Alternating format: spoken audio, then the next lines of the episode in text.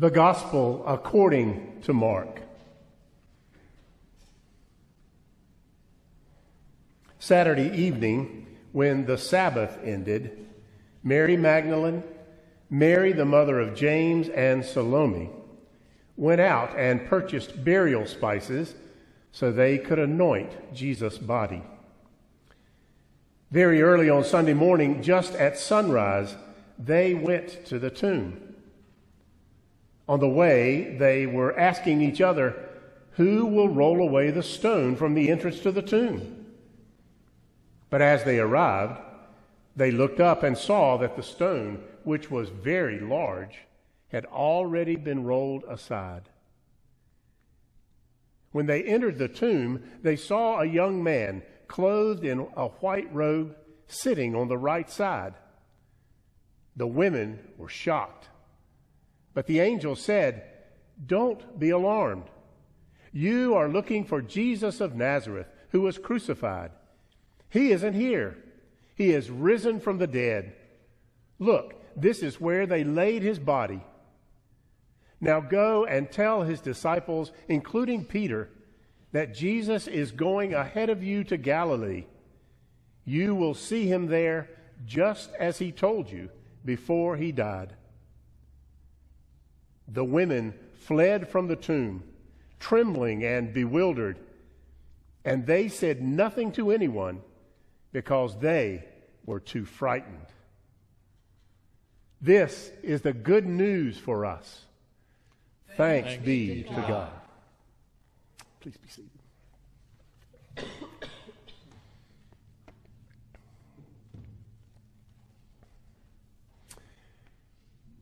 In the name of our risen Lord, amen.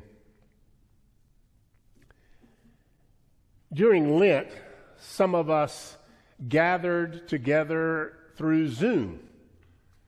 Think of that. We did it to take part in a film series called Don't Be Afraid of the Dark. And as I thought about that in connection to today, it dawned on me that that could really be a good subtitle for Easter. Because Easter begins in the dark. It really does.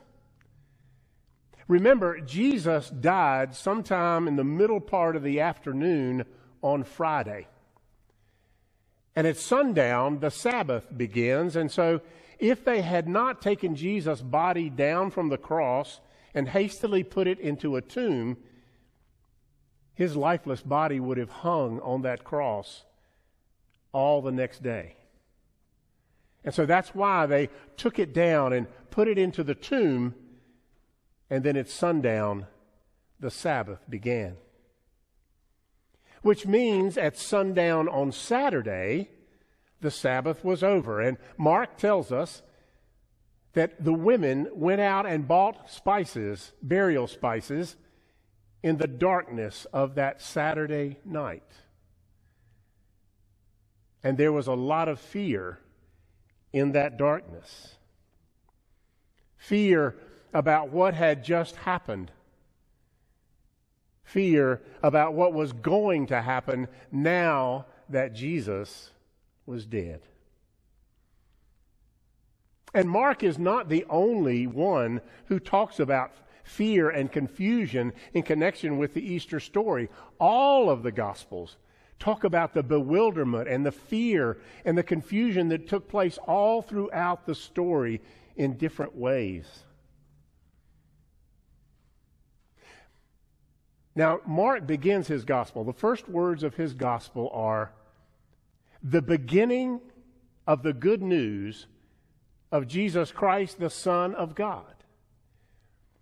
And if you begin to tell a story that way, talking about good news, wouldn't you think that you would end it differently? That you would not end it with fear and confusion? But he did. And I think we know what Mark was talking about. It's part of living.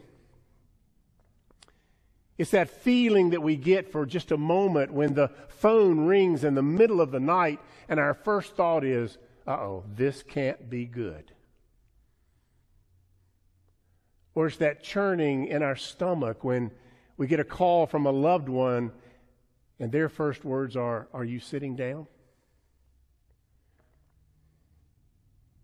It's the kind of fear we get as we grapple with the reality that our resources may not get us through and that we cannot go on with business as usual. It's what we have been wrestling with all year long, wondering what it's going to look like when we get on the other side of this pandemic or when that's even going to be. We have this nagging feeling, this longing inside for something that we can call normal. But deep down, I think a lot of us are afraid that it's not going to really be normal. And we may not know how to cope with that new reality.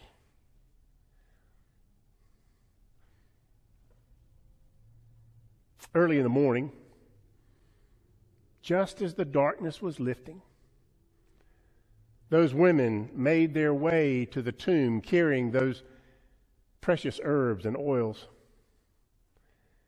They had come to comb out Jesus' hair, to get rid of the dried blood. Dr. Mary Hinkle Shore of Southern Seminary says that in her first parish, after the funeral and after the, the, the committal service was finished in the cemetery, the local funeral director would come up to the family and say something like, That's all we can do for George. Or, That's all we can do for Grandma. And he's right. Because this side of the grave, there's a point at which we've done all we can do for our loved one. And so these women were coming to the tomb to do all they can do for Jesus before they place him in the tomb forever. But there's a problem. How? There's that great big rock to deal with. Who's going to roll that stone away for us? They asked. Now, I'd like to just take a little bit and, and, and make a side point here. Those are the last human words spoken in Mark's gospel. The last thing any human being says in Mark's telling of the story is a pondering about how to deal with a massive problem. Hold on to that thought for just a bit. But when they got to the tomb, problem solved. The stone had already been rolled away. And it's interesting that they were not afraid to go into that cold, dark tomb. That's what they had come to do. But they were afraid. They were shocked at what they found there, or rather, what they didn't find. Instead of a dead Jesus, they discovered a young man who was definitely not Jesus, and that alarmed them. And maybe before he spoke to them, just in that instant, maybe they were afraid that they had missed their last opportunity to pour a little compassion on Jesus' broken body. Afraid that they were witnessing the last and final insult to this whole horrible affair. First, Jesus' body was, Jesus' life was stolen and now his body is gone. And surely they must have been afraid that death had won. Death, that ever ravenous monster, had finally and utterly swallowed up their beloved Lord. But the young man spoke into their fear. Don't be alarmed. Don't be afraid. Jesus has been raised. He's not here. Look, there's where they laid him. But go and tell Peter and the others that you will see him out in Galilee just like he told you. And of course, this is the Easter proclamation. As Paul said, it is the thing that is the, the crux of our Christian faith. This is the news that makes all of the difference because if without this news, Jesus really wouldn't have mattered all that much. And truly, these women would have never been heard from. But this is the pivotal event of history. It's earth shattering, it's world changing, it's life giving. He's been raised. There are some things that the awesome power of death just cannot digest.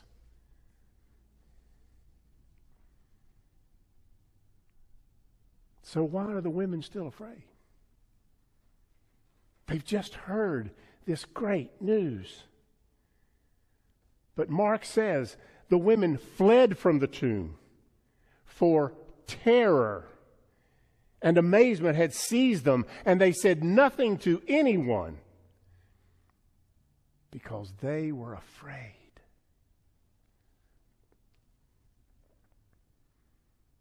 And here we are for this year's Easter celebration.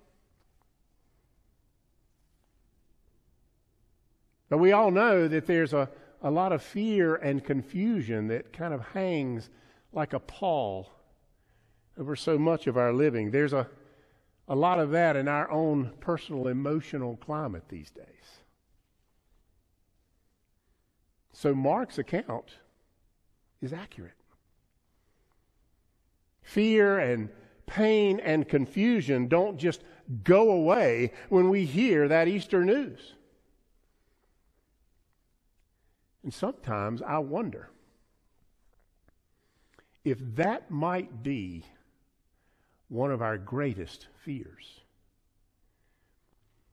That, like those who came to the tomb on that first Easter morning and found it empty, that emptiness is all we get out of Easter. How many Easters have you heard the good news? How many times have you heard the Easter proclamation and celebrated with all the splendor and all the wonderful music and pageantry, only to return home and realize that you were pretty much unchanged and untouched? That after all has been said and done, the tomb is empty, and that's all there is. We find it hard to hope. Because things don't really change all that much in this old world. Not really. Life keeps going on pretty much the way it always has for us until someone says about us, that's all we can do. Now that's pretty scary stuff.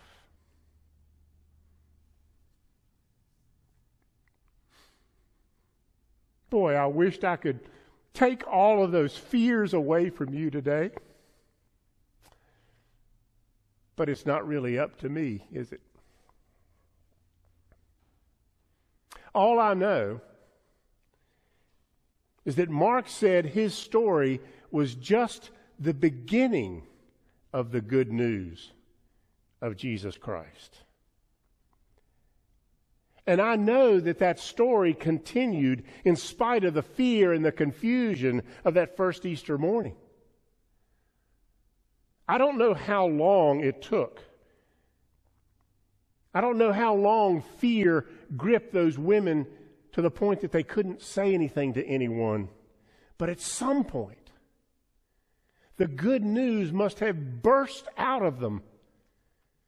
Otherwise, we wouldn't be here. Maybe they just needed some time. Time to let the truth sink in. Time to recall that Jesus had told them this is the way things had to be. Time to let the good news of new life take root and begin to grow in them. And maybe with, with everything that's been going on in our lives and in our world, maybe we need some time too. Time to admit that we don't have all the answers to our fears. Time to realize that we can't explain this mysterious wonder of life springing forth out of death. Maybe this year, especially this year, we need to take some time to live with the tension and the irony that in Mark's story, Jesus isn't out among the beautiful lilies but rather the risen Christ is in the midst of frightening things and frightened people. And it's okay to take our time. Because as Debie Thomas said, it doesn't matter one bit if we believe on the spot or not. The tomb is empty. Death has been vanquished. Jesus lives, period.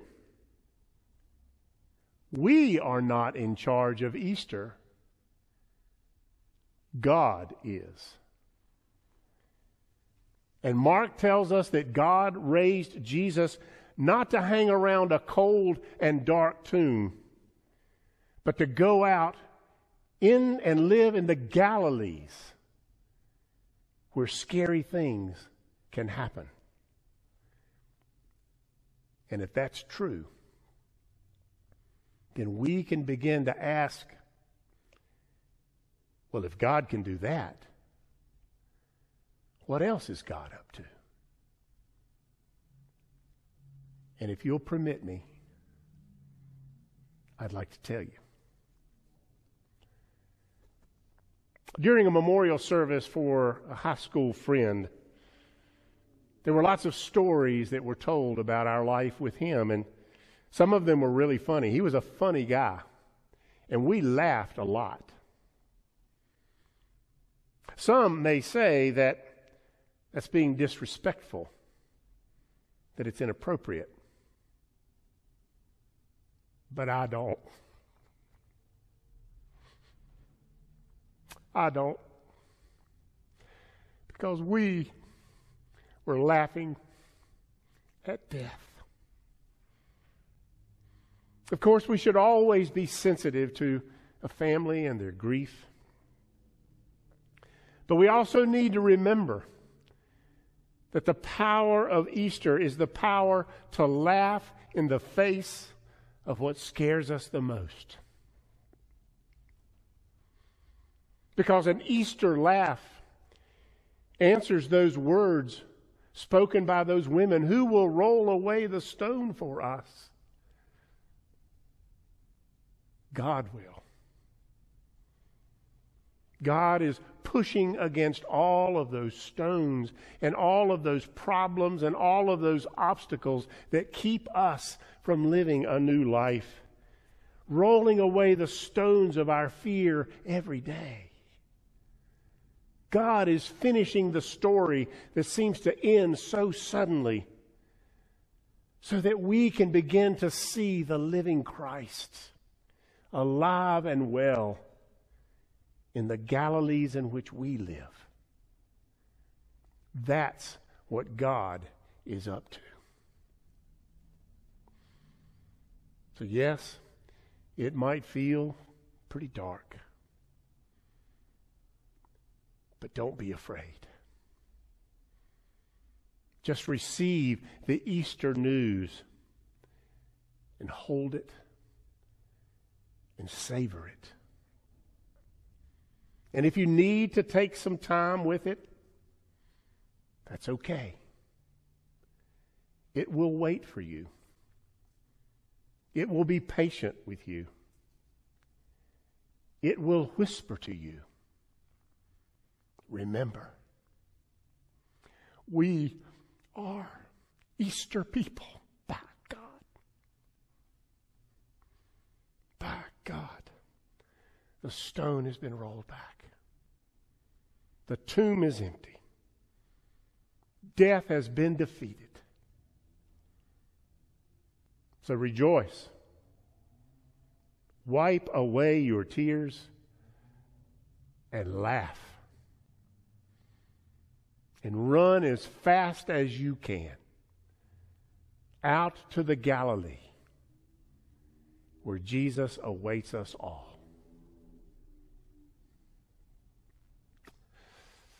Christ is risen. Christ is risen indeed. Alleluia.